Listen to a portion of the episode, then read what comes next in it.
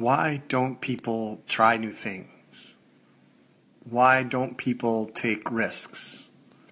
And I'm not just talking about our students in our classroom, but that's where I observe it a lot. I see people frozen, sitting there, not wanting to start, not wanting to go. It's almost like they pulled up to a stoplight and the red light stayed on. What is it that makes us hesitate? Makes us slow down and not want to go forward? Is it that fear that lingers in the back of our minds that we will fail?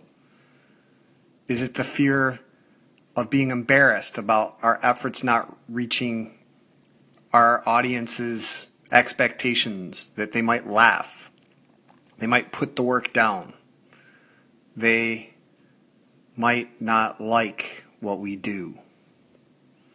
In all walks of life, we have people that freeze. Their innovation is hampered by this fear of audience, fear of people criticizing them. These people walk through life doing things that are safe, following well described recipes, when they cook, they have to take out the cookbook, have every last ingredients, and follow it to the letter of the law. Why? I guess I'm not one of those people. I figuratively jump off of cliffs often. Have I failed? Yes. Have I been criticized? Yes. Have I been laughed at? Sure. But I've always found that when you take a risk, you get rewarded sometimes. And those rewards are worth it. Many people call it innovation. In my classroom, it's students learn, students like what they're doing, students are engaged. I can't just follow the recipe that we find in textbooks. I have to do things that the students want to do.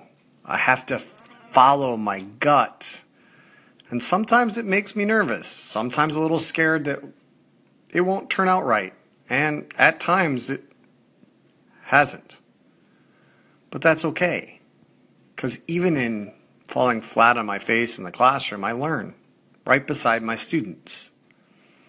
I don't pause, I just go. We have to figure out how to get our students to do that more. True innovation comes from going. Sometimes we have to change gears, speed up and slow down, but we can't just sit parked at that light as it shifts from red to yellow to green or back again.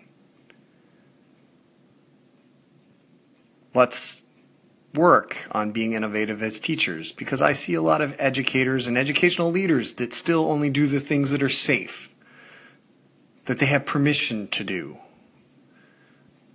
instead of being innovative and letting down the reins and finding ways to reach the needs of everybody in front of them.